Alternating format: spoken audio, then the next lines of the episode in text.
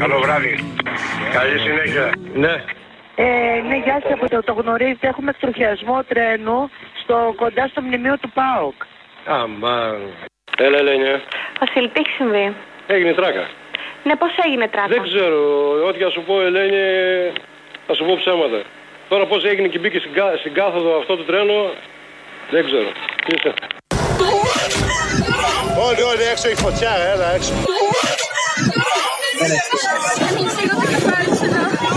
Θα βγουν όλο το τρένο Έχεις, έχεις, έχεις Είτε όλοι από το τρένο! Άσε βαλίδι εδώ πέρα. Ο ένας παίξει στο πάνω πάνω. Εκτροχιάστηκε, δεν ξέρουμε πώς. Είναι κανείς μέσα στο τρένο! Έχε το νου παιδί. Κλείσε την πόρτα με κλειδί Ψέματα λένε.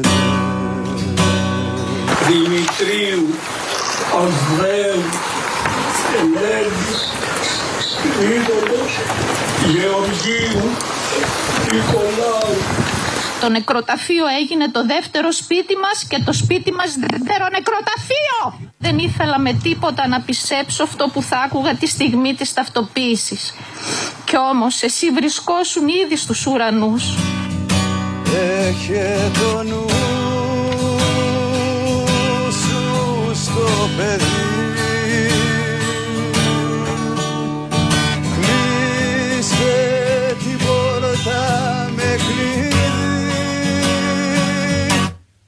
σε πουλήσω Δόξα το μονάκριβο παιδί μου, το καταλαβαίνετε, δεν μπορείτε να το διανοηθείτε. Δηλαδή πήγε το παιδί για ένα βράδυ και δεν γύρισε.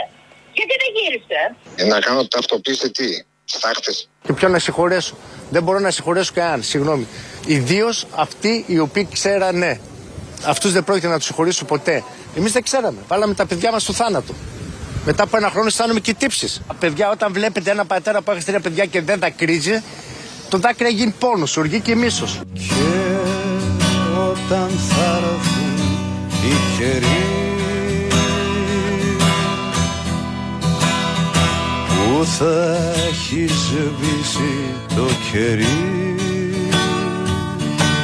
στην καταιγίδα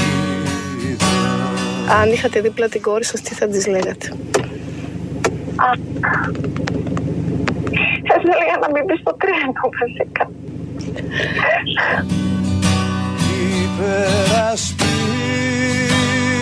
υπερασπίσου το παιδί γιατί αν γλιτώσει το παιδί υπάρχει ελπίδα Κυρίες και κύριοι, αυτό το τετράλεπτο συγκλονιστικό ηχητικό που επιμελήθηκε ο Νίκος Τραβελάκης και ο Νίκος Απρανίδης για το μαγκαζίνο του Real συνοψίζει όλο το σοκ, όλη την οδύνη της τραγωδίας, τον άφατο πόνο για αυτό το φωνικό. Ένα δεν περιλαμβάνει και σωστά την ύβρη. Σήμερα λοιπόν είχαμε μία ακόμα εκδήλωση αυτής της διαρκούς ύβρεως. Κανείς μέχρι το μεσημέρι δεν έπαιρνε την ευθύνη για αυτή την τροπιαστική και υβριστική εικόνα του ξεπλήματος, του πλησίματος των ονομάτων των νεκρών στα τέμπη μπροστά από το μνημείο του άγνωστου στρατιώτη που έγραψαν χτες οι διαδηλωτές στο σημείο. Μέχρι αργά το μεσημέρι ο Δήμος Αθήνας πέταγε την ευθύνη της απόφασης στο φροαρχείο της ε, Βουλής. Η Βουλή επέστρεφε το μπαλάκι χρησιμοποιώντας ε, και η ΜΕΝ και η ΔΕ κατέρωθεν αστείες δικαιολογίες μέχρι που βγήκαν οι εργαζόμενοι, οι εργαζόμενοι στο Δήμο της Αθήνας μιλώντας για απαράδεκτη και πονίδιστη ενέργεια και καλώντας τους υπευθύνους να τοποθετηθούν. Μέχρι που βγήκε ο Δήμαρχος της Αθήνας, ο κύριος Δούκας, για να αναφέρει ότι θα προτείνει την ανέγερση μνημείου για αυτή την ε, τραγωδία. Σε κάθε περίπτωση η Ήβρης συνεχίζεται και τώρα δεν αναφέρομαι βεβαίως στο πλήσιμο των ονομάτων. Ευτυχώς υπάρχουν οι φοιτητές, αυτοί που διαδηλώνουν για 8η εβδομάδα, που ξαναπήγαν στο σημείο και ξανάγραψαν τα ονόματα. Ωστόσο η Ήβρη συνεχίζεται και τώρα βεβαίως δεν μιλάω για το σβήσιμο των ονομάτων, αυτό είναι το λιγότερο. Μιλάω για αυτή τη διαρκή Ήβρη. Ως εκ τούτου λοιπόν, αυτοί που ξεπούλησαν τα τρένα, αυτοί που διέλυσαν το σιδηροδρομικό δίκτυο, που το κατάτμισαν, που το τριχοτόμησαν για να το εκποιήσουν, αυτοί που υποστελέχωσαν τον ΟΣΕ, που τον παράτησαν να λειτουργεί με το 1 τρίτο των εργαζόμενων, με τίμημα τη μείωση της ασφάλειας και όλα αυτά προς χάρη της αύξησης των ε, κερδών, των αφεντικών πια του σιδηρόδρομου, αυτοί που αξιοποιούν και τον σιδηρόδρομο. Για τα κομματικά τους ρουσφέτια, αυτοί που παρακολουθούσαν σαν διαιτητές και σαν τροχονόμοι συμφερόντων επί χρόνια την μη εφαρμογή στοιχειωδών κανόνων και συμβάσεων συστημάτων ασφαλείας για τον ε, σιδηρόδρομο αυτοί που στα εμπιστευτικά έγγραφα στις επιρρησιακές αναφορές στα εξώδικα στις απεργίες στις στάσεις των εργαζόμενων στις ανακοινώσεις, στις αναφορές στις κραυγές των μηχανοδηγών και των υπηρεσιακών παραγόντων ότι έρχεται έγκλημα. Αυτοί αδιαφορούσαν, αυτοί κόφευαν, αυτοί ψεύδονταν, αυτοί που έπραξαν το αδιανόητο ακόμα και μετά το φωνικό, που έφτασαν να προσπαθούν να κουκουλώσουν το φωνικό και τα αίτια του, φτάνοντας σε μια τακτική μαφιόζικη. Τι δηλαδή, να μπαζώσουν ακόμα και το χώρο του εγκλήματος; Αυτοί που αντί για ουσιαστική έρευνα, που αντί για εξονυχιστική αναζήτηση απαντήσεων, αυτοί που αντί για διεξοδική και σε βάθος διερεύνηση, αντί για άπλετο φως, επέλεξαν τη συσκότηση, το σκοτάδι, την παρελκυστική φυγάδευση δεδομένων, που επέλεξαν το άρον-άρον κλείσιμο της έρευνας και της Εξεταστικής Επιτροπής αυτοί που με θρασιδηλία κρύφτηκαν πίσω από το ανθρώπινο λάθος που δοξάστηκαν να χτυπάνε το χέρι στο τραπέζι ουρλιάζοντας με θράσος. Εκείνο το ψέμα πως το ανύπαρκτο σύστημα διοίκησης τάχα μου υπήρχε αυτοί που έστησαν σκηνοθετημένες και άτιμες, άτιμες παραστάσεις στο σταθμό της Λάρισας για να στραγγαλίσουν την αλήθεια αυτοί που διατηρούν τον νόμο περί ευθύνης υπουργών αλλά δακρύζουν σαν κροκόδιλοι ενάντια του σε ποιον στο νόμο που ήδη διατηρούν αυτοί που έφτασαν να ξεστομίσουν εκείνο το ποιος ασχολείται με τα τέμπη αυτοί που στείλανε τα τσιράκια τους να βρωμίζουν τον αέρα, τον μηντιακό και συνολικά τον αέρα, με συνταγές ξετσιποσιάς, περί αναγκαίας θυσίας, τα θυμάστε, και περί επικοινωνιακής διαχείρισης του εγκλήματος, αυτοί που συστηματικά και καθεστοτικά μαζί με τα εξαπτέρυγά τους αντί για δικαίωση συνιστούν σύνεση, συνιστούν βουβαμάρα, κάποιοι δε από αυτούς συνιστούν και προσευχή αυτοί που μαζί με το ξέπλυμα των ονομάτων των νεκρών στη Βουλή θέλουν να ξεπλύνουν και τη μνήμη του εγκλήματος όλοι αυτοί είναι ένοχοι. Πόσες φορές και πόσο; 57 φορές είναι 57 φορές ένοχοι. Στην καταιγίδα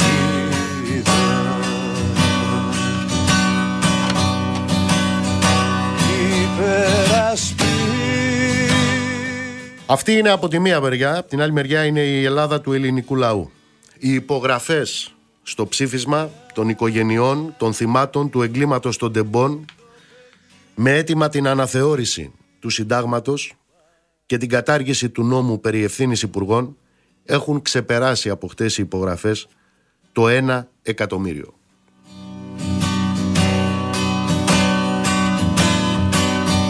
Είναι ακριβώς αυτός ο νόμος περί ευθύνης υπουργών που στην προηγούμενη αναθεώρηση ζητούσε το ΚΚΕ την κατάργησή του και τον διατήρησαν Νέα Δημοκρατία, ΣΥΡΙΖΑ και ΠΑΣΟΚ.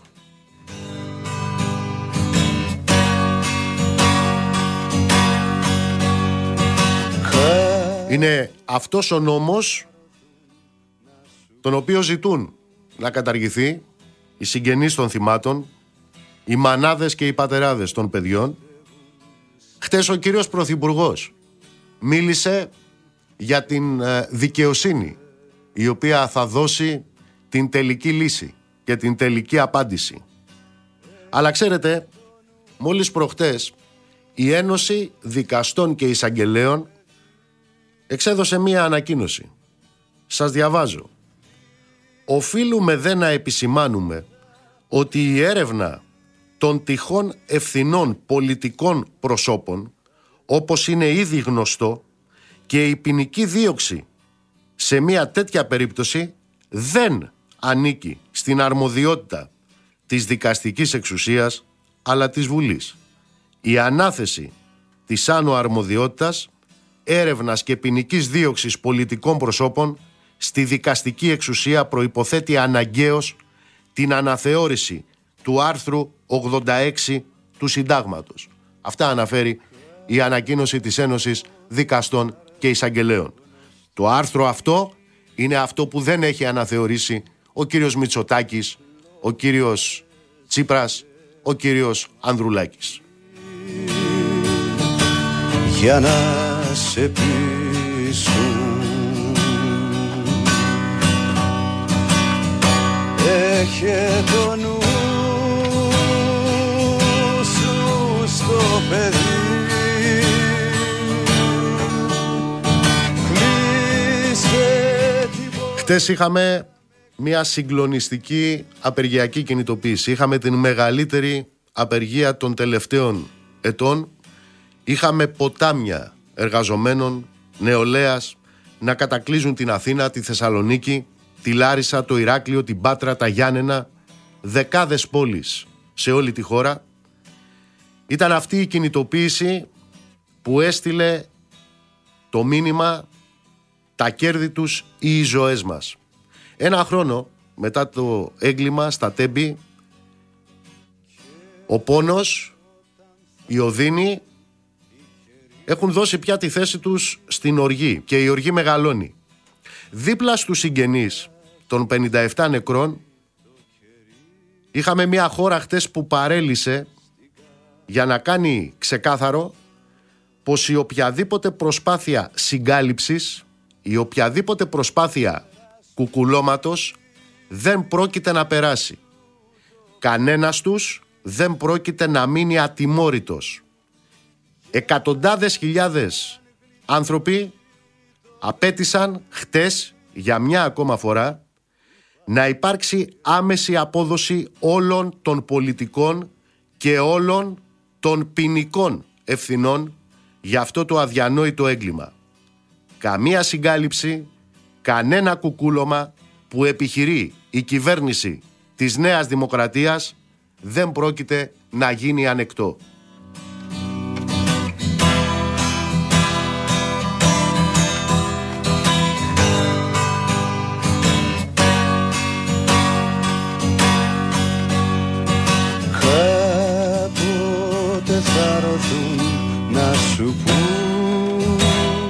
Παριστάνουν ότι δεν γνώριζαν. Στις 9 Ιούλη του 2015, του 2015, δύο βαγόνια εμπορικής αμαξοστοιχίας εκτροχιάστηκαν που μέσα στο τούνελ των Τεμπών. Στις 16 Μάη του 2016, το 16, δύο εργαζόμενοι χάσαν τη ζωή τους και δυο ακόμη τραυματίστηκαν έπειτα από σύγκρουση βαγονιών του ΟΣΕ στις Σέρες. Το Μάη του 17 είχαμε 17 είχαμε τρεις νεκρούς και 10 τραυματίες από τους οποίους οι τρεις σοβαρά σε σιδηροδρομικό δυστύχημα στο Άδενδρο στην ε, Θεσσαλονίκη. Τον Αύγουστο του 18 είχαμε εκτροχιασμό του 18 εκτροχιασμό αμαξοστοιχίας στο σταθμό της Λαμίας.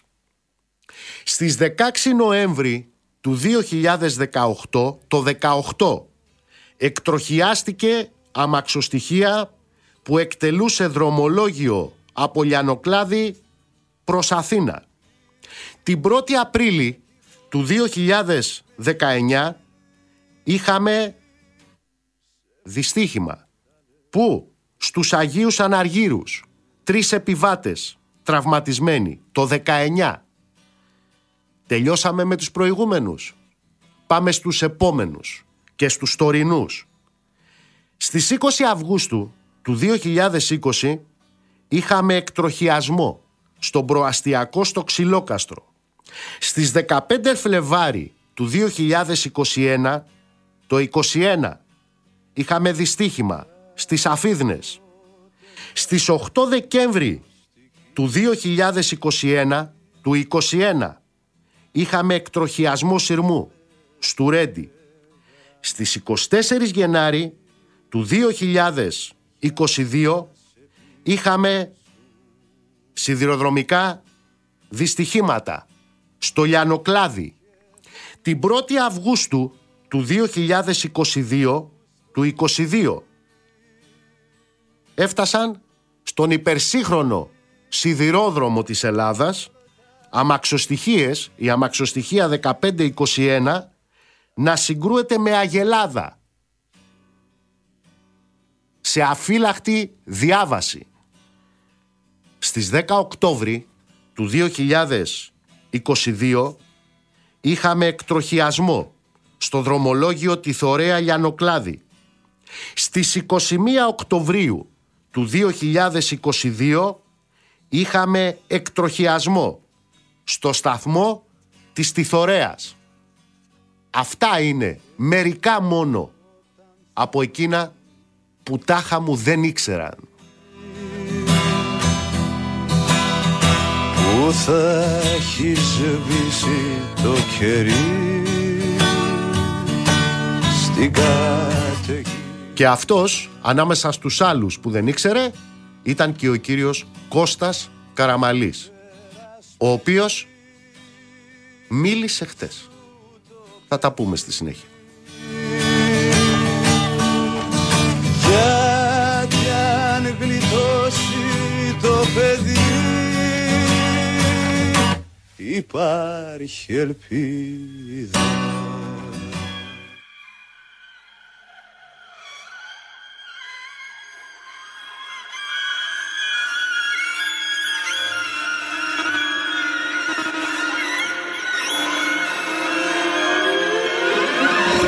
Μειώνουμε τις κοινωνικές δαπάνες για τους οργανισμούς κοινής ωφέλειας και πουλάμε στο ιδιωτικό κεφάλαιο τους κερδοφόρους τομείς τους.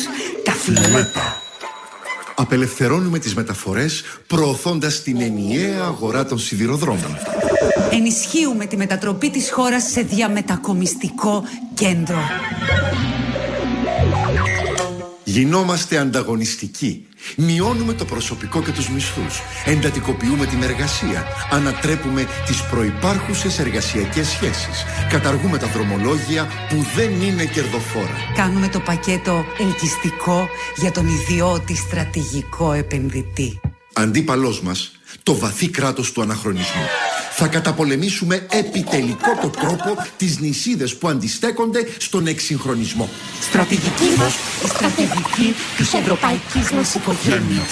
Κατάχνηση, εμπορευματοποίηση, ιδιωτικοποίηση, ανταγωνιστικότητα, κερδοφορία. Έτσι διασφαλίζουμε μεταφορές με το χαμηλότερο δυνατό κόστος. Η σχέση κόστους-οφέλους είναι το παν. Το παν. Μιλούν οι συνδικαλιστές για ελλείψεις στον τομέα της ασφάλειας. Είναι συκοφάντες και θα, θα, θα υποστούν τις συνέπειες του νόμου. Εγγυόμαστε την ασφάλεια στη μεταφορά εμπορευμάτων και εμπορευμάτων. Συγγνώμη. Και προσώπων. Είναι ντροπή και ντρέπομαι που θέτετε θέματα ασφαλείας και θα ήθελα να ανακαλέσετε αμέσως. Είναι ντροπή. Διασφαλίζουμε την ασφάλεια. Διασφαλίζουμε την ασφάλεια. Διασφαλίζουμε την ασφάλεια. Διασφαλίζουμε την ασφάλεια. Την ασφάλεια. Με σκοτεινά τα μάτια να στάζουνε οργή Με τα σφιγμένα χείλη να οπλίζουν την κραυγή Στις ράγες που σκεπάζει. Η σταχτική σκουριά Στις αγορά στην κόψη διαλέγοντας μεριά. Μετράμε τους νεκρούς μας. Μετράμε τους νεκρούς. Μετράμε τους νεκρούς μας Μετράμε τους νεκρούς Καλλιτέχνη της πείνας. Δάσκαλε της απαξίωσης.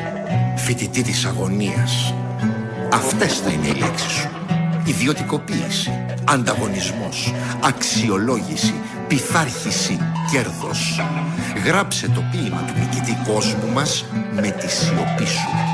Θα δημοπρατούμε τη ζωή σου ηλεκτρονικά και θα σωπαίνεις. Θα σε παρακολουθούμε με υπερσύγχρονα μέσα και θα σωπαίνεις. Η ασφάλειά σου στις ράγες του κόσμου μας θα εξαρτάται από μία χειροκίνητη δρομολόγηση, από ένα σκουριασμένο κλειδί, από μία μονή χωρίς πυραβάρδια και θα σωπαίνεις. Στον κόσμο μας θα σωπαίνεις. Εργάτη της υποταγής. Στον ιδιωτικοποιημένο κόσμο μας είσαι ελεύθερος. Ελεύθερος να πουλάς φθηνά την εργατική σου δύναμη. Ελεύθερος να παράγεις υπεραξία. Ελεύθερος να γίνεσαι αναλώσιμος. Να σωπαίνεις, να ζεις με κουπόνια και να πεθαίνεις με εισιτήριο. Αυτή θα είναι η λέξη σου. Εκμετάλλευση. Γράψε το ποίημα του νικητή κόσμου μας με το αίμα σου. Τι ψελίζεις, ταξική πάλι. Η ταξική πάλι είναι προνόμιο της τάξης μας. Στον πόλεμο αυτόν μόνο εμείς θα πολεμάμε.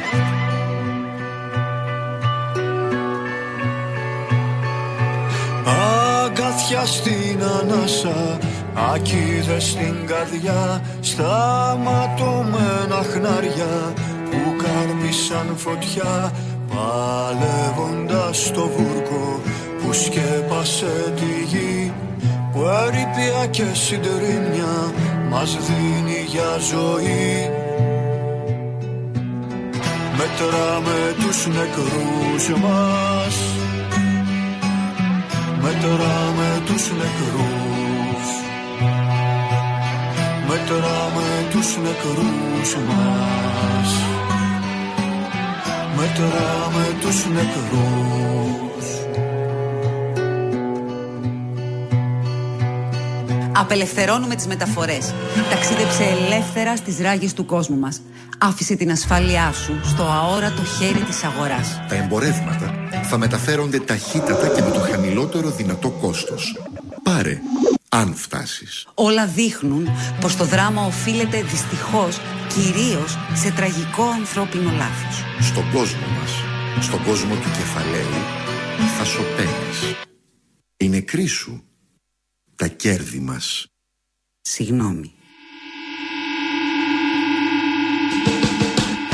χρέος να λυγίσει του κέρδους στο κέντρι με τα όρια του καιρού μας στο σώμα σαν πληγή θέλει θεία τσάλι το δίκιο μας βουνό που το Άγιο μίσος τρέφει μέσα στη στενοπό Μετράμε τους νεκρούς μας Μετράμε τους νεκρούς στον δρόμο του αγώνα Τιμάμε τους νεκρούς Μετράμε τους νεκρούς μας Χτες έκανε δήλωση ο κύριος Καραμαλής. Χτες έκανε δήλωση και ο κύριος ε, Μητσοτάκης. Ο κύριος Μητσοτάκης είναι αυτός ο οποίος θα εγγενίαζε, θα εγγενίαζε ανύπαρκτο σύστημα τηλεδιοίκησης την 1η Μάρτη του 2023. Αλλά προηγήθηκε το φωνικό. Ο κύριος Μητσοτάκης είναι αυτός που ο εκπρόσωπός του. Λίγες ώρες μετά το φωνικό, μετά το έγκλημα ο τότε κυβερνητικός εκπρόσωπος οικονόμου όταν ρωτήθηκε για το έγκλημα στα Τέμπη και την κατάσταση των σιδηροδρόμων είχε απαντήσει τα εξής διαβάζω σε εισαγωγικά. Σε επίπεδο πρωθυπουργού η εικόνα αυτή δεν είχε φτάσει δεν είχε μεταφερθεί τέτοια εικόνα αυτή είναι η απάντηση που έδωσε ο κυβερνητικός εκπρόσωπος ο κύριος Οικονόμου, ο τότε κυβερνητικός εκπρόσωπος, για την κατάσταση των σιδηροδρόμων και για το πόσο ψηλά γνώριζαν, εν πάση περιπτώσει, αυτή την κατάσταση. Αλλά ο κύριος Πρωθυπουργός δεν γνώριζε. Γιατί προφανώς είναι αναρμόδιος, γιατί είναι ο φέρον ουδεμία ευθύνη. Αλλά ο κύριος Πρωθυπουργός δεν γνώριζε επίσης ότι χρειάζονται μονάδες εντατικής θεραπείας. Θυμάστε, ήθελε μελέτη γι' αυτό την περίοδο της ε, πανδημίας. Δεν ήξερα αν χρειάζονται μονάδες εντατικής ε, θεραπείας για τους ε, διασωληνωμένους. Δεν είχε ακούσει τους εργαζόμενους οι οποίοι έκαναν μέχρι και εξώδικα προς την εταιρεία και τους υπευθύνους για την κατάσταση στον σιδηρόδρομο. Δεν ήξερε ο κ. Πρωθυπουργός και άλλα πράγματα. Δεν ήξερε για παράδειγμα ότι τα δάση χρειάζονται αντιπυρική προστασία. Ω εκ τούτου το 2022, όταν τα δασαρχεία είχαν ζητήσει 17 εκατομμύρια για τα στοιχειώδη, για να μην καεί ο τόπος, η κυβέρνησή του από τα 17 που είχαν ζητήσει τα δασαρχεία είχε δώσει 1,7. Επίσης, δεν γνωρίζουν και ως πρωθυπουργοί και ως κυβερνήσεις εν συνόλο ότι αν βάλει την ενέργεια στο χρηματιστήριο θα πάθει ηλεκτροπληξία ο κόσμος. Γνωρίζουν όμως ότι την ώρα που λείπουν γιατροί αυτοί παίρνουν, ε, προσλαμβάνουν αστυνομικούς για τα πανεπιστήμια. Δεν γνώριζαν επίσης ότι ήταν ναζί αυτοί που είχαν φέρει εδώ, στη Βουλή, του Αζόφ. Επίσης δεν ήξεραν τίποτα για τις ε, υποκλοπές. Δεν ήξεραν τίποτα από όλα αυτά τα οποία σας ανέφερα προηγουμένως. Ένα μικρό δείγμα των δυστυχημάτων στο σιδηρόδρομο από το 2015 και μετά. Ο κύριος λοιπόν Μητσοτάκης που δεν ήξερε, να σας το πω ακριβώς, σε επίπεδο πρωθυπουργού η εικόνα αυτή δεν είχε φτάσει, δεν είχε μεταφερθεί τέτοια εικόνα.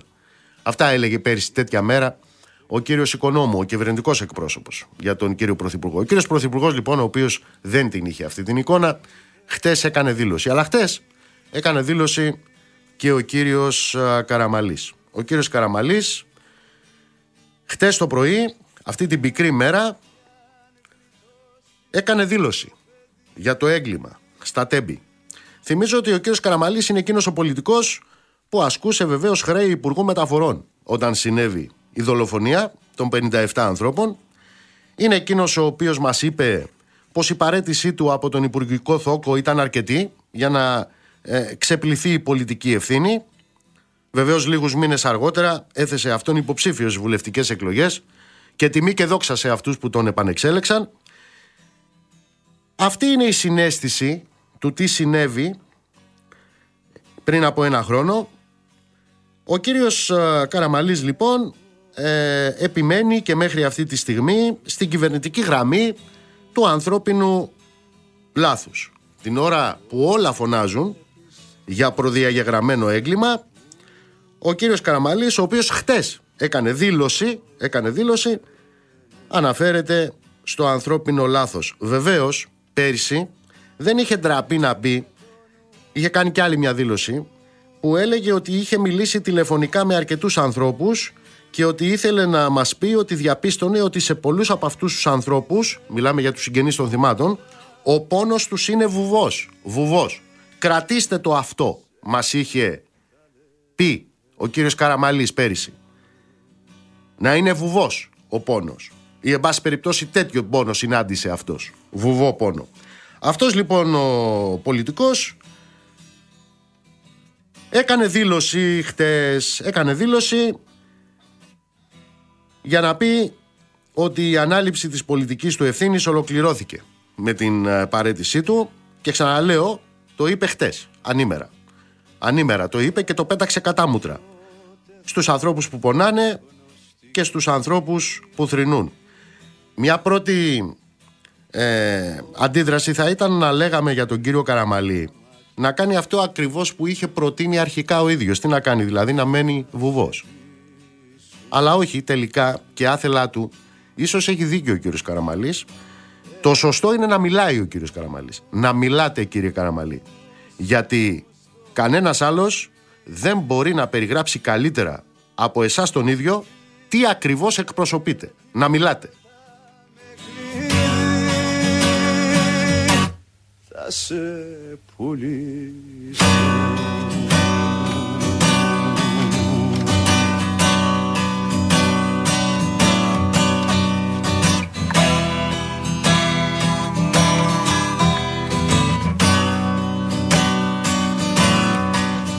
Αυτοί λοιπόν που δεν ήξεραν, που ποτέ δεν ξέρουν, ανάμεσα σε όλα τα άλλα που ξέρουμε ότι ξέρουν, μάθαμε πια ότι ήδη από το Σεπτέμβρη του 2021, προσέξτε, 1,5 χρόνο πριν από το έγκλημα, πριν από το δυστύχημα, είχαν λάβει εμπιστευτικό έγγραφο στο οποίο περιγράφονταν τα τεράστια κενά ασφάλειας που είχε ο σιδηρόδρομος ήταν εκεί που περιγράφονταν οι ορατοί κίνδυνοι πρόκλησης πολύ σοβαρού ατυχήματος.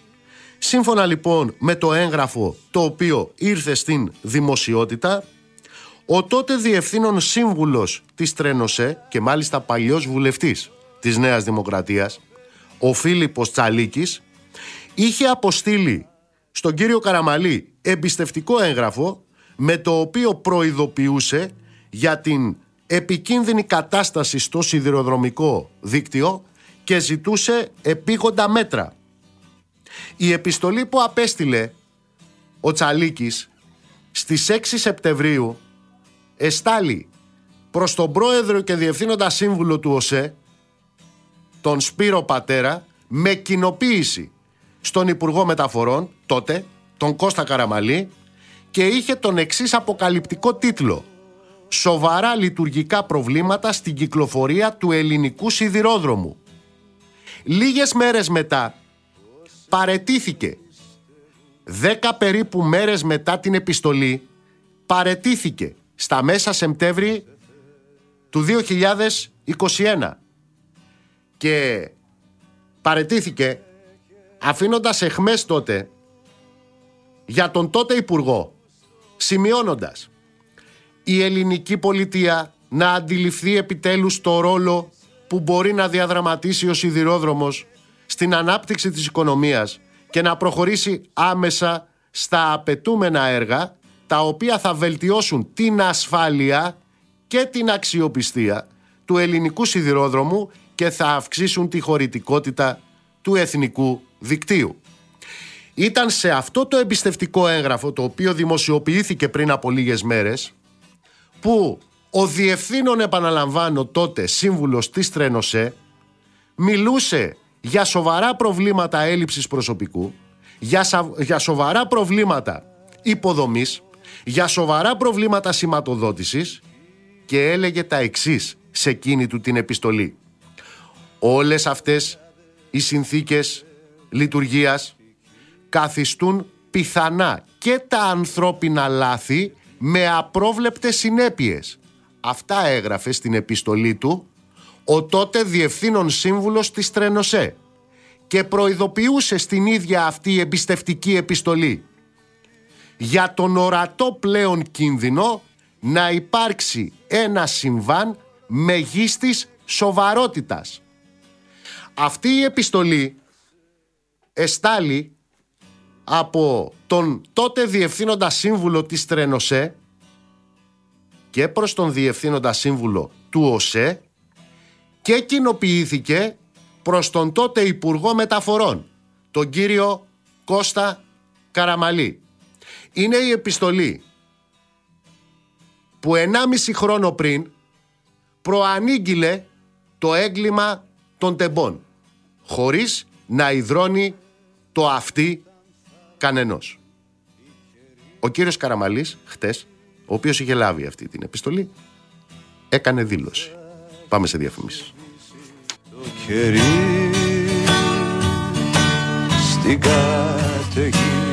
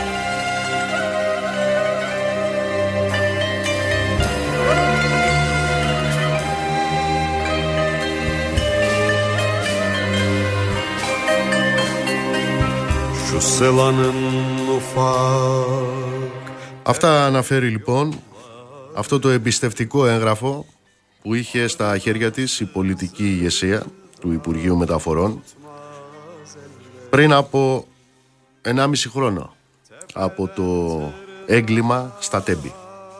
Ήταν εκεί που ο Τσαλίκης, ο Διεθνών Σύμβουλος της Τρενοσέ, μιλούσε για προϋποθέσεις ώστε να αυξηθεί η συχνότητα των συμβάντων επιγραμμή με ορατό πλέον τον κίνδυνο να υπάρξει ένα συμβάν μεγίστης σοβαρότητας. Και παρακάτω ότι οι ελλείψεις στις υποδομές και στις συνθήκες ασφαλείας καθιστούν περισσότερο πιθανά τα ανθρώπινα λάθη με απρόβλεπτες συνέπειες. Αυτά γράφονταν σε εκείνο το εμπιστευτικό έγγραφο. Ενάμιση χρόνο πριν από το έγκλημα στα Τέμπη. Ο Τσαλίκης, ο συντάκτης αυτού του εγγράφου, δεν κλείθηκε ποτέ στην Εξεταστική Επιτροπή. Ούτε ο Κατσούλης, ο υπεύθυνος ασφαλείας που επίσης είχε παρετηθεί πριν από το έγκλημα, καταγγέλλοντας όλα αυτά τα οποία συνέβαιναν στο επίπεδο της ασφάλειας του σιδηρόδρομου. Ούτε αυτός κλήθηκε στην Εξεταστική Επιτροπή. Ούτε οι μηχανοδηγοί κλήθηκαν στην Εξεταστική Επιτροπή την οποία μνημόνευσε στην ε, δήλωσή του χτες ο κύριος Μητσοτάκης. Δύο πράγματα ακόμα. Ό,τι σας διαβάσω είναι μία παράγραφος από όσα είχε γράψει πριν από 150 χρόνια ένας παροχημένος. Κάρολος Μάρξ λεγόταν αυτός. Έγραφε λοιπόν «Όταν το κεφάλαιο έχει το ανάλογο κέρδος γίνεται τολμηρό. Με 10% κέρδος αισθάνεται τον εαυτό του σίγουρο. Με 20% γίνεται ζωηρό. Με 50% γίνεται θετικά παράτολμο. Με 100% τσαλαπατάει όλους τους ανθρώπινους νόμους. Με 300% δεν υπάρχει έγκλημα που να μην ρηψοκινδυνεύει να το διαπράξει. Αυτά τα έλεγε ένας παροχημένος πριν από 150 χρόνια. Και κάτι τελευταίο. Εκτός από τα λαμόγια και από κάποια βολεμένα κομματόσκυλα δεν υπάρχει άνθρωπος στην Ελλάδα που να μην έχει καταλάβει πως το δυστύχημα στα τέμπη. Δεν ήταν δυστύχημα αλλά ένα ακόμα καπιταλιστικό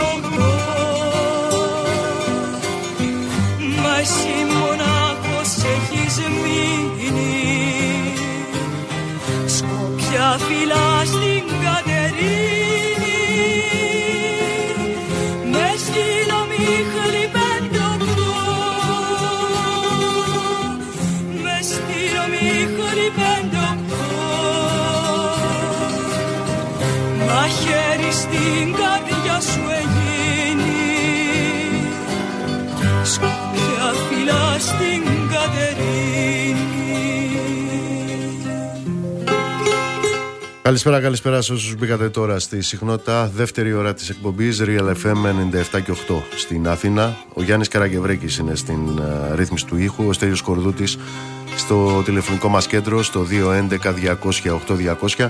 Ηλεκτρονική τρόπη επικοινωνίας με SMS, γραφετερία, αλκενό, το μήνυμά σας και αποστολή στο 19600 με email στη διεύθυνση studio papaki Νίκος Μπογιόπουλος στα μικρόφωνα του αληθινού σταθμού της χώρας. Θα είμαστε μαζί μέχρι τις 9.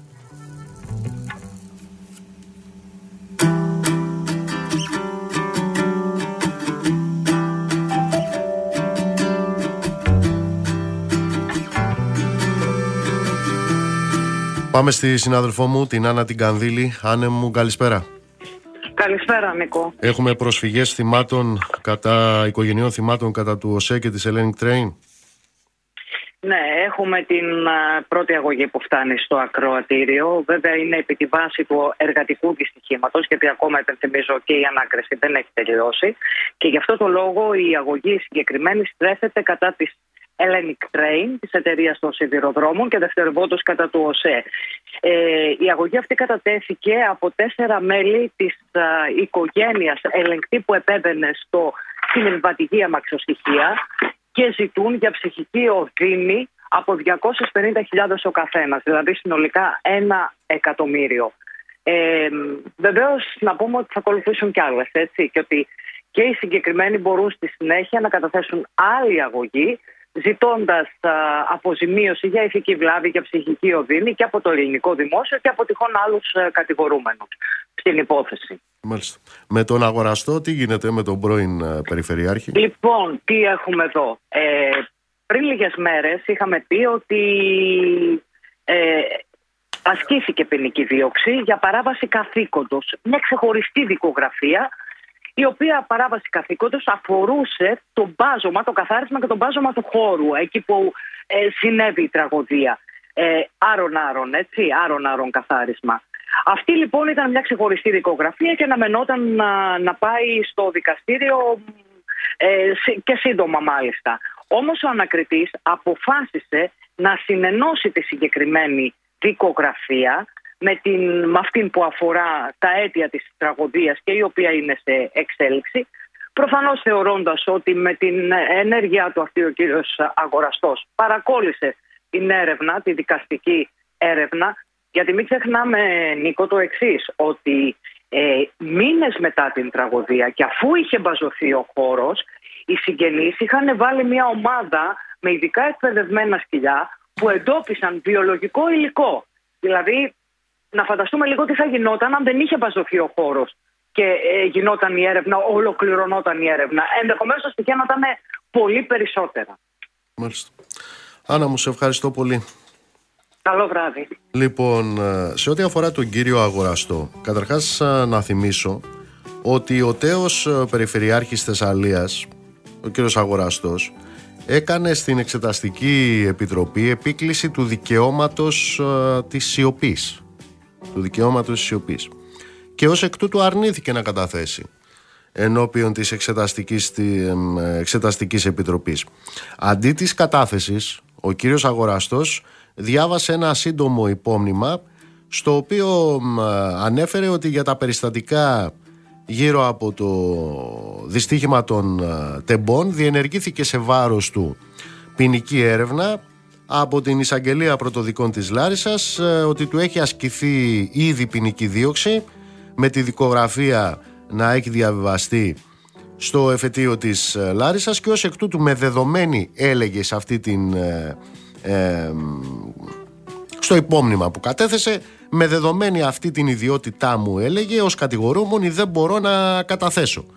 Και ως εκ τούτου λοιπόν δεν κατέθεσε. Βέβαια εκεί υπήρξε η παρατήρηση η απολύτως εύστοχη παρατήρηση του Καραθανασόπουλου του μέλους της Επιτροπής του βουλευτή του Κουκουέ που υπενθύμησε ότι κι άλλοι μάρτυρες που διώκονται είχαν εμφανιστεί στην εξεταστική και είχαν απαντήσει σε ερωτήσεις για την υπόθεση και δεν επικαλέστηκαν ε, τέτοιου τύπου αντινομίες δεν επικαλέστηκαν κανένα δικαίωμα στην ε, σιωπή και μάλιστα θυμάμαι το σχόλιο που είχε κάνει τότε ο Καραθανασόπουλος που έλεγε καθαρός ουρανός αστραπές δεν φοβάται.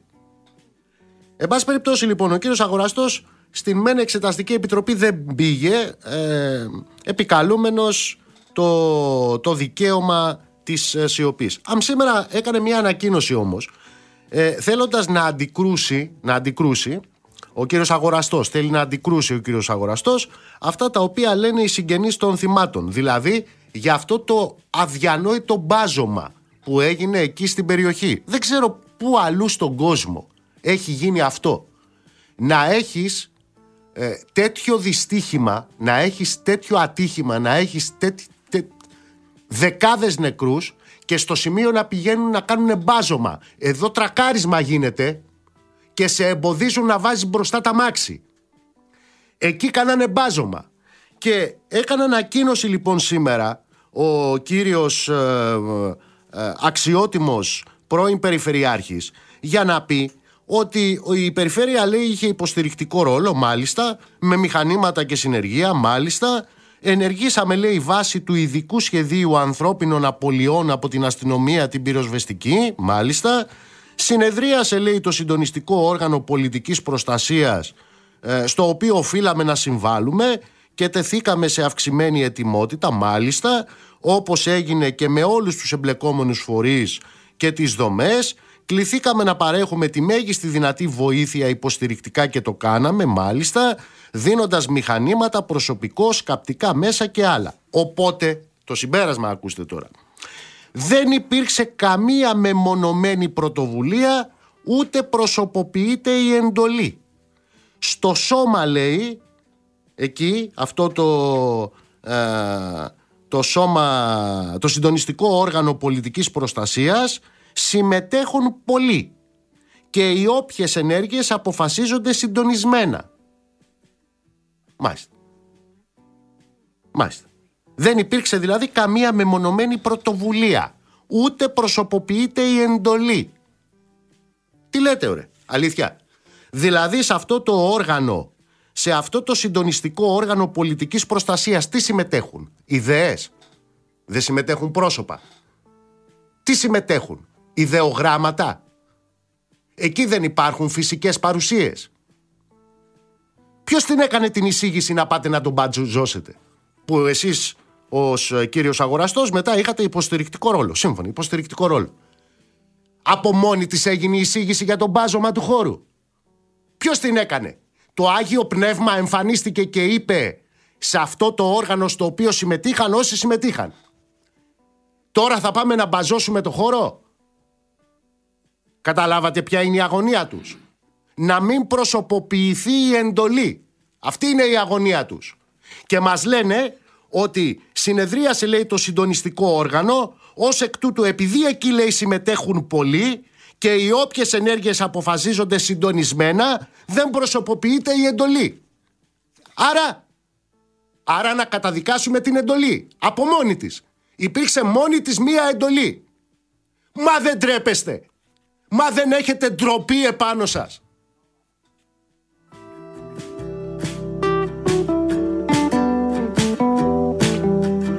Είναι ο Γιώργος στη γραμμή, Γιώργος Λιγουρέζος. Καλησπέρα Γιώργο. Γεια σου Νίκο, καλησπέρα, καλησπέρα. Τι έχουμε, ε, ναι, για πες. Ε, ξέρω να πάρω τη σκητά από αυτό που έλεγες γιατί έχει έρθει η δικογραφία στη Βουλή. Mm. Αλλά δεν ξέρω κατά πόσο σοφότερα θα γίνουν τα μέλη της εξεταστικής δεδομένου ότι φαίνεται πως έχει έρθει άλλο υλικό από αυτό που περίμεναν, κυρίως γιατί δεν έχει μέσα τις απολογίες των κατηγορουμένων. Βάσει των διατάξεων ε, που, του κώδικα ποινικής δικονομίας, δεν έχουν σταλεί στη Βουλή οι καταθέσεις, οι απολογίες των ε, ανθρώπων οι οποίοι είναι ύποπτοι για την τέλεση αδικημάτων. Και ως εκ τούτου φαίνεται ότι το υλικό που έχει έρθει είναι υλικό το οποίο λίγο πολύ, είτε με τον ένα είτε με τον άλλο τρόπο, είχε ήδη γίνει γνωστό. Μίλησα το μεσημέρι και με την Άννα την Κανδύλη και μου είπε ότι είναι τα περισσότερα στοιχεία της δικογραφίας τα οποία ήδη έχουν γνωστοποιηθεί. Άρα δεν φαίνεται ότι μπορεί να προκύψει από εκεί κάποιο νέο στοιχείο το οποίο θα μπορούσε να διαφωτίσει τη Βουλή σε σχέση με το υποδιερεύνηση αντικείμενό της. Από εκεί και πέρα φαίνεται ότι δεν παίρνει παράταση άλλη εξεταστική. Το Προεδρείο της Επιτροπής είναι κάτι ότι δεν υπάρχει περίπτωση να δεχθεί κανέναν μάρτυρα από αυτούς που ζητάει η αντιπολίτευση. Βέβαια, σήμερα, Νίκο, πρέπει να σου πω ότι είδα και βουλευτές της Νέας Δημοκρατίας που μετέχουν στην επιτροπή, όπως τον κύριο Ευρυπίδη Στυλιανίδη στο Real FM το μεσημέρι, να λέει ότι αν ήταν στο δικό μου χέρι και μου έκανε εντύπωση αυτή η αναφορά του κύριου Στυλιανίδη, εγώ θα τους καλούσα όλους. Θα καλούσα και τον κύριο Γέννη Δούνια, θα καλούσα και όποιον θέλει αντιπολίτευση. Στη λογική ότι δεν πρέπει η εξεταστική να απορρίπτει μάρτυρες, ακόμα και ο τελευταίος άνθρωπος μπορεί να εισφέρει κάτι, χρήσιμος είναι. Αλλά από εκεί και πέρα αυτό το μόνο που μας δείχνει είναι ότι υπάρχει μια απόσταση στις τάξεις της Νέας Δημοκρατίας. Η ουσία είναι ότι στις 8 Μαρτίου η Επιτροπή θα συνεδριάσει όπως όλα δίνουν για τελευταία φορά και στις 11 Μαρτίου θα καταθέσει ο καθένας ο Θεός να το κάνει πόρισμα. Εδώ Μόλις να τώρα, βγει του θέση. Εδώ τώρα έχω υπόψη μου τα εξής. Καταρχάς, έχω υπόψη μου το, μ, την επιστολή που έστειλε ο Καραθανισόπουλο και η Κομνηνάκα από το ΚΚΕ ε, και ζητούν ξανανοίξτε την Εξεταστική Επιτροπή. Ε, είναι μια θέση στην οποία συνηγορούν πλέον όλα τα κόμματα της αντιπολίτευσης. Ακριβώς. Σωστά. Το Και με αρνείται δεδομένο, η Νέα Νίκο, Δημοκρατία. Ναι, να συμπληρώσω ότι με δεδομένο ότι δεν έχει κατατεθεί πόρισμα, δηλαδή τότε κλείνουν οι εργασίες της Επιτροπής. Δεν σημαίνει ότι δεν μπορούμε μέχρι τις 8 Μαρτίου να, να ληφθεί μια νέα απόφαση, να υπάρξει ένα νέο αίτημα για παράταση προς την Ολομέλεια και να συνεχίσει η Επιτροπή. Δεν έχει πέσει δηλαδή αυλαία τυπικά για να μπορεί κάποιος να αρνείται αυτό το αίτημα. Πες μου κάτι, Γιώργο, γιατί εσύ το παρακολουθείς. Λέγαμε προηγουμένως για ένα από τα πολλά, αλλά εξαιρετικά σημαντικό στοιχείο το οποίο έχει έρθει στη δημοσιότητα. Μιλάμε για αυτό το εμπιστευτικό έγγραφο του τσαλιδη του Διευθύνοντα Συμβούλου της Τρένοσέ, που 1,5 χρόνο πριν από το έγκλημα λέει και προς τον ΟΣΕ και προς το Υπουργείο Μεταφορών έρχεται έγκλημα, έρχεται δυστύχημα. Αυτός ο άνθρωπος έχει κληθεί στην Επιτροπή; Όχι. Δεν έχει Όχι, κληθεί ο έχει- Τσαλή. Έχει ζητηθεί η κλίση του από τα κόμματα της αντιπολίτευσης, δεν έχει γίνει αποδεκτό το αίτημα από την πλειοψηφία. Με ποια αιτιοδο- ε, αιτιολογία; Ότι ο κύριος Τσαλίδης έχει καταθέσει ότι έχει καταθέσει, είναι γνωστά αυτά που έχει καταθέσει, άρα κρίνει το Προεδρείο ότι δεν έχει να εισφέρει κάτι καινούριο στην Επιτροπή. Μάλιστα. Γιατί διαβάζουμε σε αυτήν την επιστολή, δηλαδή αυτό ήταν ε, περίπου προαναγγελία αυτό που έγραφε ο άνθρωπος εκεί. Έτσι. Λέει έρχεται ανθρώπινο λάθος το οποίο δεν θα μπορέσουμε να το αντιμετωπίσουμε γιατί δεν υπάρχουν συστήματα ασφαλείας. Αυτό λοιπόν δεν τον καλούνε. Δεν τον θέλουν στην Επιτροπή. Ο Κατσούλης έχει κληθεί. Είναι ο άνθρωπος ο υπεύθυνος των ε, ε, υπηρεσιών ασφαλείας, ο οποίος επίσης είχε παραιτηθεί αφού πρώτα έστειλε επιστολή και έλεγε ε, έχει διαλυθεί το σύμπαν. Αυτόν τον καλέσανε; Όχι. Με ποια αιτιολογία; Δεν είναι η αιτιολογία. Ότι δεν έχει να εισφέρει κάτι νέο στην Επιτροπή. Τώρα, πώς κρίνεις ότι δεν έχει να εισφέρει κάτι νέο ένας άνθρωπος που δεν θες να τον ακούσεις, η αλήθεια είναι ότι δεν μπορώ να το καταλάβω. Ε, και εγώ αυτό που σου μεταφέρω τώρα είναι η άποψη του Προεδρείου, όχι δική μου προφανώς. Αλλά από εκεί και πέρα νομίζω ότι επιβεβαιώνεται μια διάθεση της πλειοψηφίας ή έστω του Προεδρείου της Επιτροπής, δεδομένου ότι είδαμε σήμερα τη διαφοροποίηση του κ. Στυλιανίδη, να κλείσει την Επιτροπή. Μάλιστα. Μηχανοδηγοί επίσης. Μηχανοδηγοί Όχι, στέλνανε ο κύριος εξώδικα, Γεροντούνιας- κάνανε στάσεις, κάνανε απεργίες για τα θέματα ασφαλείας. Ούτε Και αυτοί. εκεί είναι που προκαλεί και εκεί ε, εντύπωση αυτή η δικαιολογία ότι ο κ. Γεννηδούνια την έρθει να πει αυτό Τον χάσαμε τον Γιώργο. Έλα, Γιώργο, είσαι στη γραμμή. είναι πλέον μέλος της Τρενοσέ. Ε, και θα ρωτήσω εγώ. Και, και ο διευθύνων σύμβουλο τη Τρενοσέ, ο κ. Καποτόρτο. Έχουμε πρόβλημα στην επικοινωνία. Έλα, Γιώργο. Είχαμε ένα πρόβλημα. Νίκο, Είχαμε με διακοπές. ακούς; Τώρα σε ακούμε, ναι. Έχουμε πρόβλημα. Στέλιο, κάνε μια προσπάθεια να ξαναβρούμε τον α, Γιώργο, τον α, Λικουρέτζο, για να δούμε τι έγινε και με αυτή την ιστορία σήμερα. Με τα φρουραρχία και με το Δήμο της Αθήνας. Με την Ήβρη που διαπράχτηκε το πρωί. Μας ακούει ο Γιώργος; Έλα, Νίκο, ναι, ναι. Έλα μου. Λοιπόν, ε, έλεγα ότι ε, ε, ε, ήθελα να μας δώσεις και τα φώτα σου τι έγινε με αυτή την Ήβρη το πρωί εκεί με το πλυντήριο στα ονόματα. Ναι. Λοιπόν, και θα φαίνεται ότι εκεί ξεκαθαρίζει το τοπίο όσον αφορά στο τι έχει γίνει και ποιος ευθύνεται. Ε, Φαίνεται ότι είναι προφανές ότι η ευθύνη είναι των συνεργείων του Δήμου Αθηναίων. Ε, με το απλό και λογικό επιχείρημα ότι δεν υπάγονται αυτά τα συνεργεία στη Βουλή. Δεν είναι συνεργεία καθαριότητα της Βουλής για να μπορεί ο φρούραρχο να τους δώσει εντολή. Ελάτε, σβήστε. Αυτό που λένε από τη Βουλή είναι ότι το φρουραρχείο της Βουλής, ο αξιωματικός υπηρεσίας εκείνη την ώρα, όπως γίνεται κάθε φορά μετά από κάθε διαδήλωση, και προφανώς έχοντας δει το υλικό από τις κάμερες της Βουλής, ενημερώνει τα συνεργεία του Δήμου ότι η πορεία έχει τελειώσει, η διαδήλωση έχει τελειώσει, ότι υπάρχουν συνθήματα στην πλατεία, ότι υπάρχουν φθορές και παρακαλούμε για τις ενέργειές σας. Από εκεί και πέρα, το ποιος είδε τι είχε γραφτεί, τα ονόματα δηλαδή των παιδιών, των νεκρών του δυστυχήματος και αποφάσισε να βάλει υλικό και να ρίξει νερό να το σβήσει, είναι ευθύνη δική του, είναι ευθύνη του προϊσταμένου του, δηλαδή των υπηρεσιών του Δήμου Αθηναίων και νομίζω ότι αυτό δείχνει και η ανάρτηση του Δημάρχου Αθηναίων απόψε το βράδυ, ο οποίος είπε ότι μια συγγνώμη δεν είναι αρκετή και το επόμενο βήμα που θα κάνει θα είναι να εισηγηθεί στο Δημοτικό Συμβούλιο την ανέγερση ενός μνημείου στη μνήμη των θυμάτων. Μάλιστα. Φαίνεται όμως ότι είναι οι υπηρεσίες του Δήμου Αθηναίων αυτές που πήραν την απόφαση και έκαναν αυτό που έκαναν. Γιώργο μου, σε ευχαριστώ. Έχει τίποτα Γεια σου, άλλο με Νίκο. τους Σπαρτιάτε, τι γίνεται, αυτή τι... είναι στα δικαστήρια τώρα; Στο εκλογοδικείο είμαστε. ε, Γύρω Όχι, στον το Ιούνιο ανακαλώ αναμένεται. αυτό, συγγνώμη. Το ανακαλώ. Σπαρτιάτε Ποιο; λέγονται οι ίδιοι. Φασίστες με περικεφαλαία είναι. ναι, πάμε παρακάτω. Γιατί είναι και οι Σπαρτιάτες οι κανονικοί οι Γιατί είναι πατριώτες και οι κανονικοί Σπαρτιάτες. Ναι. Και δεν φταίνουν οι άνθρωποι σε Όχι, τίποτα. δεν φταίνε, όχι. Λοιπόν, ε, είναι στα δικαστήρια, στο εκλογοδικείο. Εκεί αναμένεται η απόφαση ε, κοντά στον Ιούνιο. Φαίνεται ότι ο πρόεδρος τους, ο κ. Στίγκα, να το πω λίγο λαϊκά, την έχει μυριστεί τη δουλειά και ήδη αρχίζει και φωνάζει ότι θα προσφύγει στα ευρωπαϊκά δικαστήρια. Πάντως φαίνεται ότι είναι πολύ πιθανό το σενάριο της έκπτωσης και της ανακατανομής των εδρών στα υπόλοιπα κόμματα.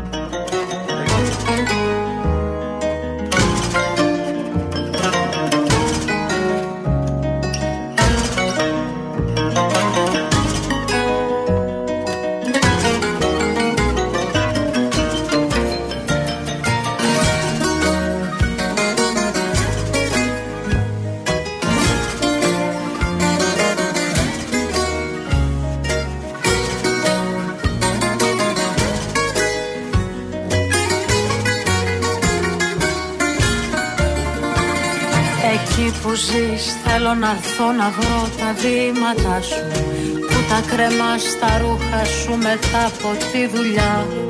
Εκεί που ζεις θέλω να έρθω με το ταξί ένα βράδυ Στην αγκαλιά σου να χωθώ να ζήσω μια σταλιά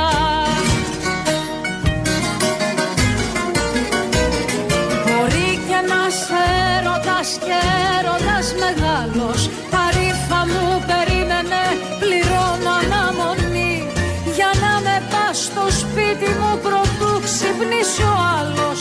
Που άμα του πω την ήττα μου θα του κακοφανεί. Μπορεί και να σε έρωτας και έρωτας μεγάλος. Τα ρήφα μου περίμενε πληρώνω αναμονή. Για να με πας στο σπίτι μου πρωτού ξυπνήσει ο άλλος.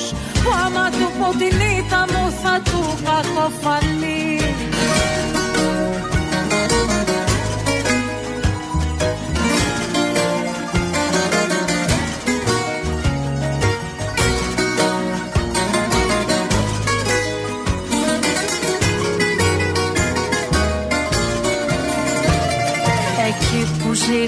θέλω να έρθω τις ώρες να σου κλέψω. Κι άντε να δούμε ύστερα ποιος είναι ο πιο σοφός. Τα όνειρα που άφησες να παίζουν στην απέξω Ή ο κρυφός μας άγγελος που έσβησε το φως. Μπορεί και να σε έρωτας και έρωτας μεγάλος. Τα ρήφα μου περίμενε πληρώνω αναμονή Για να με πας στο σπίτι μου πρωτού ξυπνήσει ο άλλος. Που άμα του πω την ήττα μου θα του κακοφανεί Μπορεί και να σε έρωτας και έρωτας μεγάλος. Τα ρήφα μου περίμενε πληρώνω αναμονή. Για να με πας στο σπίτι μου πρωτού ξυπνήσει ο άλλος. Που άμα του πω την ήττα μου θα του κακοφανεί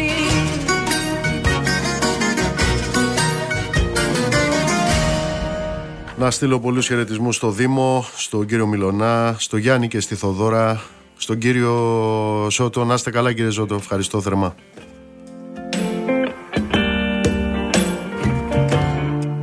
Λοιπόν, πάμε στην τηλεφωνική μας γραμμή. Είναι ο αντιπρόεδρος των ταξιτζίδων, ο κύριος Παναγιώτης Μαυρίκης. Κύριε Μαυρίκη, καλησπέρα. Καλησπέρα κύριε Μπογιόπουλε. Θέλω να σας ρωτήσω, καταρχάς θα το πάω αλλιώς. Επειδή εσείς ε, είστε οι καλύτεροι δημοσκόποι, οι ταξιτζίδες, ενίοτε και οι καλύτεροι ψυχολόγοι, για πείτε μου ο κόσμος τι λέει για τα τέμπη, ατύχημα ή έγκλημα, Έγκλημα. διαλεύκανση ή κουκούλωμα; κουκούλωμα. Μάλιστα. Δεν το συζητάμε αυτό. Μάλιστα. Για Τώρα, πείτε μου. Κοιτάξτε να δείτε, να πω ένα συμβάν τώρα προηγουμένως. Παίρνω τέσσερις Ισραηλινούς από ένα ξενοδοχείο.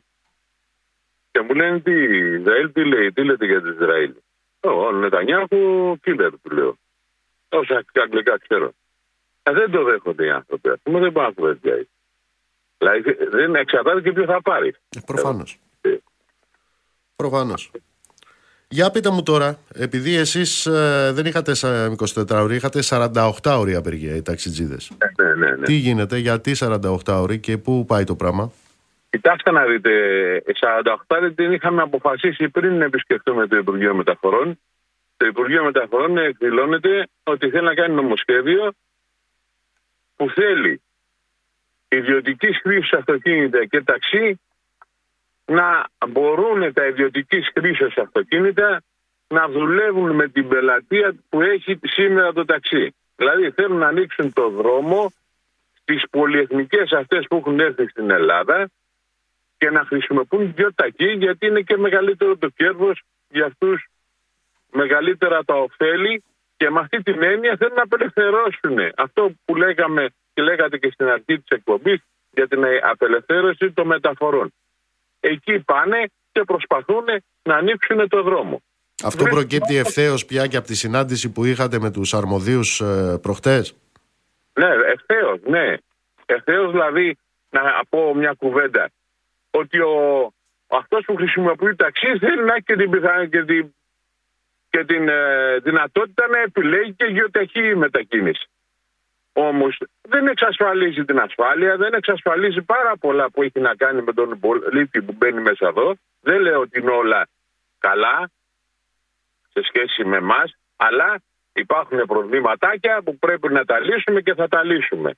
Όμως ο τρόπος που, συμ- που λειτουργεί σήμερα το ταξί καλύπτει ένα κομμάτι των επιβατών αρκετά καλά. Τώρα, εάν θέλουν να χρησιμοποιήσουν τον κοινωνικό αυτοματισμό με την έννοια ότι κύριοι μπορεί μια εταιρεία να πουλάει τις υπηρεσίες της πιο φθηνά από εσάς, ελεύθερη αγορά, ναι, αλλά εμείς τις υπηρεσίες μας τις πουλάμε γιατί ένα μεγάλο μέρος των, ε, του κομίστρου που, εισ- που εισπράττουμε πηγαίνει στο κράτος. Είτε με φόρους, είτε με συντήρηση, είτε με όλα.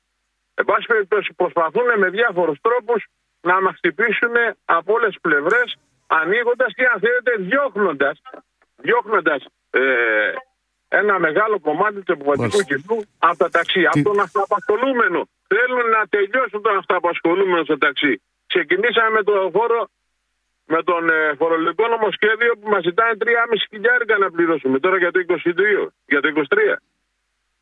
Έτσι. Συνεχίζουν και ζητάνε από την πρώτη εβδόμου κατ' εξαίρεση τα ταξί το ΦΠΑ να πάει στο 24% από 13% το κόμιστρο για να εισπράττει και άλλους φόρους το κράτος. Μάλιστα. Τι θα κάνετε, κύριε Μαυρική. Ε, θα κλιμακώσουμε τις κινητοποιήσεις μας, ε, μελετάμε πώς θα οργανώσουμε τις κινητοποιήσεις μας καλύτερα και το πώς θα εξασφαλίσουν τη μεγαλύτερη δυνατή συμμετοχή να ενημερωθούν οι συνάδελφοι παντού γιατί ξέρετε σε όλη την Αττική είμαστε 20.000 ταξιτζίδες για να μπορεί να δοθεί Μάλιστα. και η μάχη ακόμα πιο δυναμικά, πιο αποφασιστικά και με καλύτερα αποτελέσματα. Θα τα ξαναπούμε, κυρία Αντιπρόεδρε. Ευχαριστώ θερμά. Να είστε καλά. Πάμε αμέσως στην άλλη τηλεφωνική γραμμή. Είναι ο συνάδελφος ο Θεοδός Πάνου. Θεοδόση μου, καλησπέρα. Καλησπέρα, καλησπέρα. Τι γίνεται με αυτήν την ιστορία; Έχω μείνει στο ότι είχαμε ποινική δίωξη για έξι κακουργήματα, έξι πλημελήματα. Βεβαίως. Ε, έξι κακουργήματα, έξι πλημέληματα, ένταξη σε τρομοκρατική ε, οργάνωση. Α, και- αν και δεν φαίνεται, μάλλον ε, ε, ο Μανδύας είναι ο, λογικ- ο ιδεολογικός, διότι ε, φαίνεται ότι περισσότερο ακουμπούν στο κοινό ποινικό δίκαιο. Ε, και αυτό αποδεικνύεται ή φαίνεται μάλλον, για να ακριβολογώ, ε, από το γεγονός ότι υπάρχουν συνομιλίες για χρήματα. Δηλαδή να πάνε να κάνουν μια ενέργεια και θα πάρουν χρήματα για την ενέργεια, για τη βομβιστική επίθεση σε τράπεζα στα πετράλωνα. Φαίνεται ότι τα χρήματα αυτά, 5.000 ευρώ, 2,5 και 2,5 θα έπαιρναν, δύο. ένα ζευγάρι από το παλαιό ε, ψυχικό. Είχαν επαφή με τον 36χρονο που φαίνεται να κινούσε τα νήματα μέσα από τις ε, φυλακές. Ως γνωστόν έχει κατηγορηθεί για ληστείες, για ληστείες και δραπετεύσεις. Ε, δύο φορές έχει δραπετεύσει, από τη μία είχε ε, παραβιάσει πενθήμερη και έκανε τρεις, ε, πρόλαβε να κάνει τρεις ληστείες. Την έτερη φορά έγινε απόπειρα ε, απόδρασης, προσπάθησε να πάρει το όπλο φρουρού αστυνομικού έξω από το γραφείο της ανακρίτριας αλλά τότε δεν τα είχε ε, καταφέρει. Κατά πάσα πιθανότητα χρηματοδοτούσε αυτές τις ενέργειες που μάλλον είναι ενέργειες αντεκδίκησης ε, με χρήματα από αυτές τις ληστείες που ποτέ δεν βρέθηκαν το 2021 που συνελήφθη πια την τελευταία φορά δεν είχαν βρεθεί καθόλου χρήματα ενώ έχει πραγματοποιήσει ληστείες. Φαίνεται λοιπόν ότι υπάρχει ένας ιδεολογικός μανδύας για να καλύψει ε, ε, ενέργειες ουσιαστικά Με τους δύο πυροτεχνικούς του στρατού που εμπλέκονται τι γινεται Ε, τουλάχιστον έχουν το ρόλο του κατα, κατασκευαστή ο ένας. Ε, ο ένας από αυτούς ε, καθώς το γενετικό του αποτύπωμα, το DNA του δηλαδή ε, βρέθηκε στο εσωτερικό του τρομοδέματος που είχε σταλεί στην πρόεδρο εφετών στην Θεσσαλονίκη. Δηλαδή βρέθηκε πάνω στη συνδεσμολογία της ε, βόμβας μισό κιλό ζελατοδυναμίτιδα σε κλειστό χώρο. Ε, δεν θέλω καν να σκεφτώ τι θα προκαλούσε ε, αυτή η βόμβα εάν η πρόεδρος εφετών να άνοιγε το φάκελο. Έχουν απολογηθεί αυτοί τι λένε; Ε, αρνούνται, έχουν, καταρχήν έχουν πάρει ε, προθεσμίες και εκεί θα τα πούν ε, ε, με τον εισαγγελέα και τον ε, ανακριτή. Υπάρχουν και οι δύο χειρές σημειώσεις που βρέθηκαν στο κελί του 36χρονου.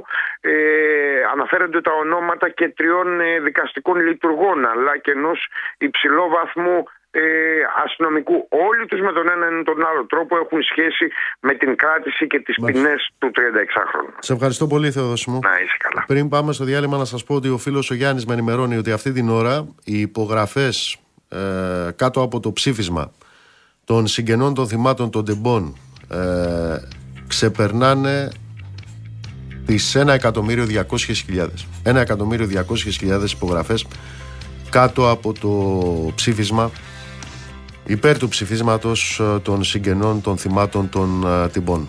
Να στείλω χαιρετισμού στο Μιχάλη στη Νέα Υόρκη. Να σε καλά, Μιχάλη μου. Καλησπέρα στον Άγγελο και στην Ιωάννα στην, uh, στην Αγγλία. Νιόνιο η υπεραστική είναι το τραγούδι των υπεραστικών είναι. Καλησπέρα στην Ευστρατεία, μας ακούει από τη Σουηδία. Καλησπέρα στην Ευθυμία. Καλησπέρα στην Αγγελική, Παοκάρα μου να σε καλά. Καλησπέρα στη Μπέννη. Μπέννη μου σε ευχαριστώ. Καλησπέρα στον Κώστα, στη Νέα Ιωνία. Πάμε στο διάλειμμα και επιστρέφουμε.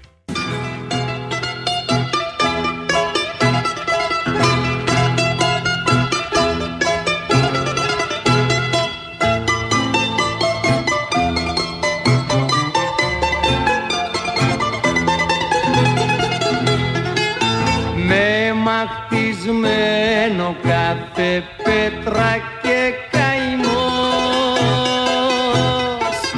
Κάθε καρφί του πίκρα και λιγμός.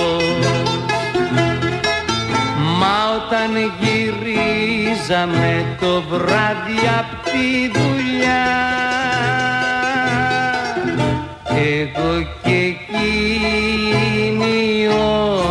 όνειρα φιλιά το βέρναγε ράσκει βροχή. Μα ήταν λιμάνι και αγκαλιά και γλυκά παντοχή Αχ το σπιτάκι μας κι αυτό είχε ψυχή Πάρ' το στεφάνι μας, πάρ' το γεράνι μας. Στη δραπετσόνα πια δεν έχουμε ζωή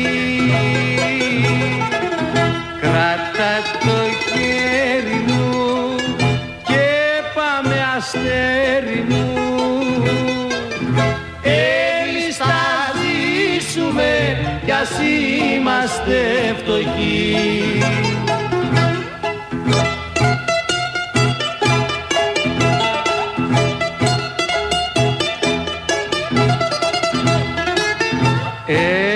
κρεβάτι και μια κούνια στη γωνιά.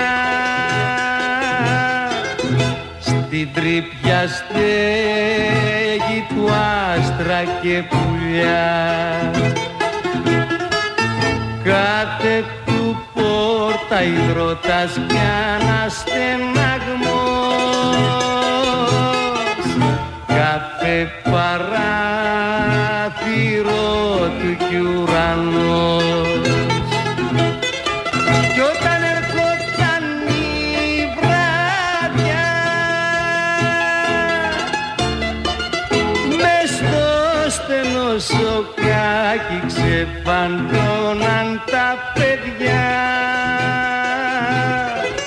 Αχ το σπιτάκι μας κι αυτό είχε καρδιά.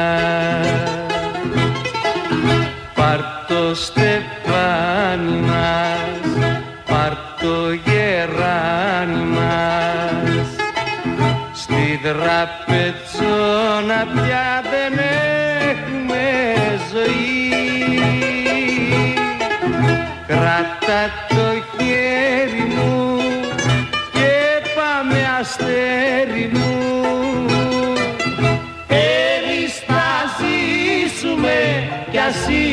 είμαστε φτωχοί Κυρίες και κύριοι, χτες έφυγε από τη ζωή ένας σπουδαίος, ένας μοναδικός, ο καθηλωτικός, σε καθήλωνε πραγματικά. Ένας ηθοποιός με όλη τη σημασία της λέξης, ο τεράστιος Ηλίας Λογοθέτη. Πραγματικά τα ειλικρινή μας συλληπιτήρια στην οικογένεια και τους οικείους του.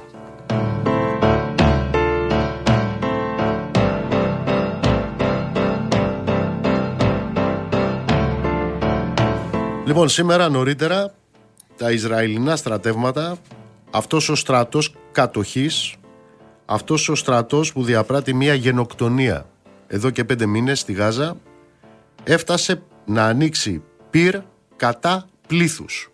Κατά πλήθους. Μιλάμε για ανθρώπους οι οποίοι είχαν περικυκλώσει φορτηγά με ανθρωπιστική βοήθεια στη λωρίδα της ε, Γάζας. Από την πλευρά των ε, Παλαιστινίων γίνεται λόγος για τουλάχιστον 104 ανθρώπους που περίμεναν για βοήθεια και δολοφονήθηκαν από τα Ισραηλινά πυρά.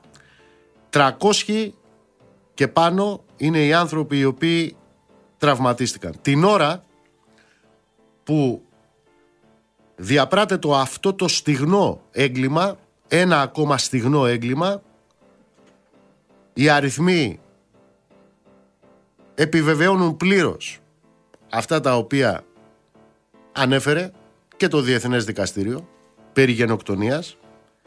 Οι νεκροί ξεπερνούν τους 30.000 στη Γάζα. Έχουμε πάνω από 13.000 δολοφονημένα παιδιά. Έχουμε πάνω από 9.000 δολοφονημένες γυναίκες.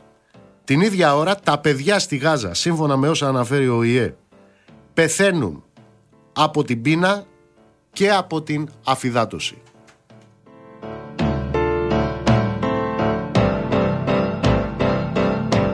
Αυτονών σύμμαχος είναι ο κύριος Μητσοτάκης. Αυτονών σύμμαχος είναι ο Μπάιντεν, ο Τραμπ, οι Αμερικάνοι, το ΝΑΤΟ, η Ευρωπαϊκή Ένωση. Αυτονών σύμμαχοι είναι ο Κασελάκης, ο Τσίπρας, ο Ανδρουλάκης, ο Βελόπουλος και όλοι αυτοί. Είναι η Τζέννη στη γραμμή. Τζέννη καλησπέρα. Καλησπέρα. Σε ό,τι αφορά στο χτύπημα στην ε, λωρίδα της Γάζας, να πούμε πως είναι 107 οι νεκροί μέχρι τώρα, σύμφωνα με το Υπουργείο Υγείας της Παλαιστίνης. Πρόκειται σχεδόν αποκλειστικά για άμαχο πληθυσμό που είχε σπεύσει στο σημείο για τη διανομή ανθρωπιστικής βοήθειας, τροφίμων και φαρμάκων. Ο Παλαιστίνιος πρόεδρος, ο Μαχμούτ Αμπάς, επικεφαλής της Παλαιστινιακής Αρχής, δήλωσε πως πρόκειται για μια σφαγή την οποία διεξήγαγε ο Ισραηλινός στρατός, ενώ οι γιατροί που έσπευσαν στο σημείο ανέφεραν ότι παρέλαβαν πτώματα και βαριά τραυματίες με πυροβολισμούς στο πάνω μέρος του σώματός τους. Να πούμε σε αυτό το σημείο ότι σύμφωνα με τον Ισραηλινό στρατό υπήρξε ποδοπάτημα με τα φορτηγά που διέμεναν την ανθρωπιστική βοήθεια και επειδή ένιωσαν απειλή Ισραηλινοί στρατιώτες ε, πυροβόλησαν 10 άτομα.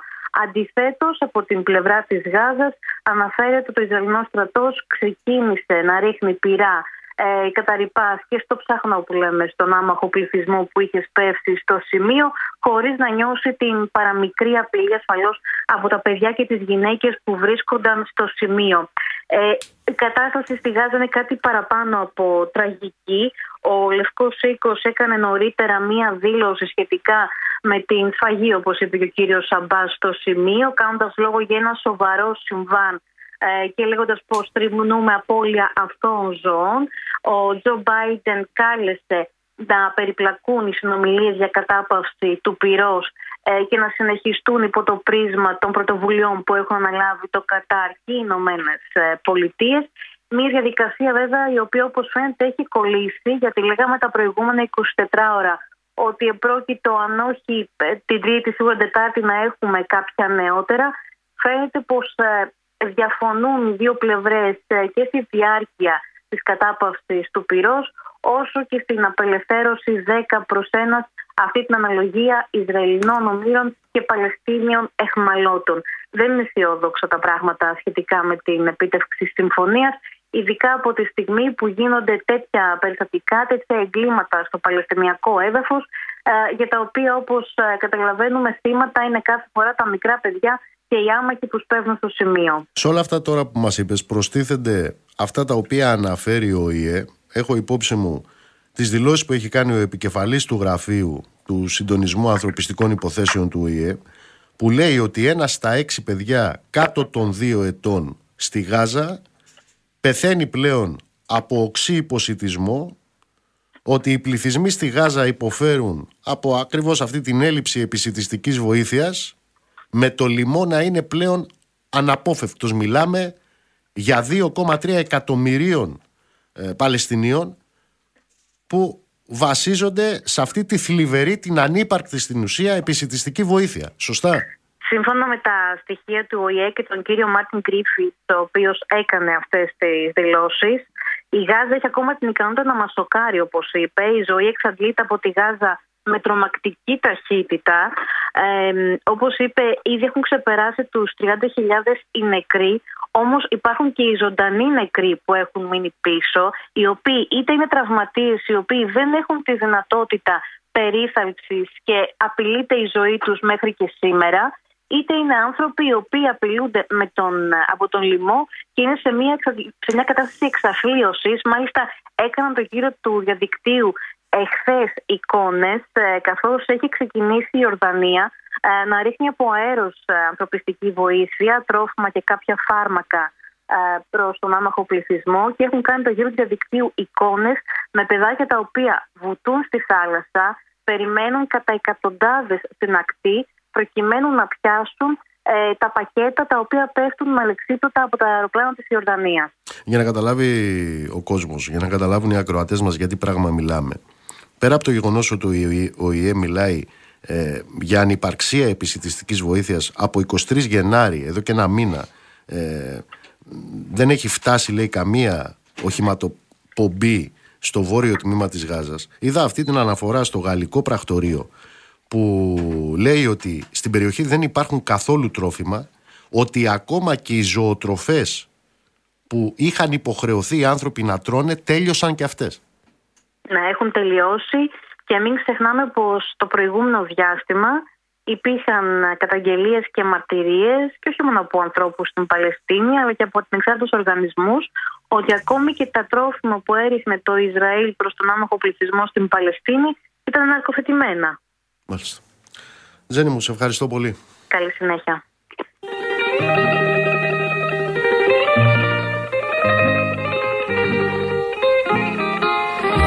Να στείλω τους χαιρετισμούς μου στην Ξανθή. Χρήστο μου πίεση είναι. Πίεση.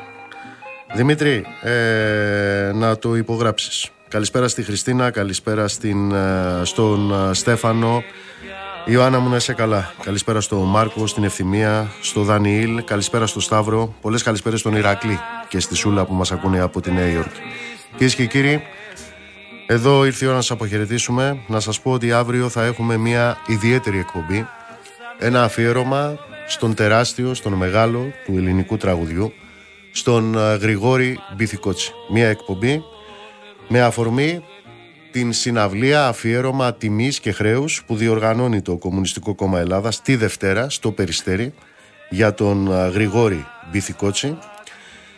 Στην εκπομπή μας αύριο θα είναι ο υπεύθυνος της καλλιτεχνικής επιμέλειας αυτής της συναυλίας, ο Γιώργος Νταλάρας, με έναν από τους σπουδαίους ερμηνευτές που θα συμμετάσχουν σε αυτή τη συναυλία, τον ε, Κώστα Τριανταφυλλίδη. Αύριο λοιπόν, στις 7 η ώρα το ραντεβού μας σε μια εκπομπή αφιέρωμα στον τεράστιο Γρηγόρη Μπιθικότσι. Να είστε όλοι και όλες καλά, ψυχή βαθιά.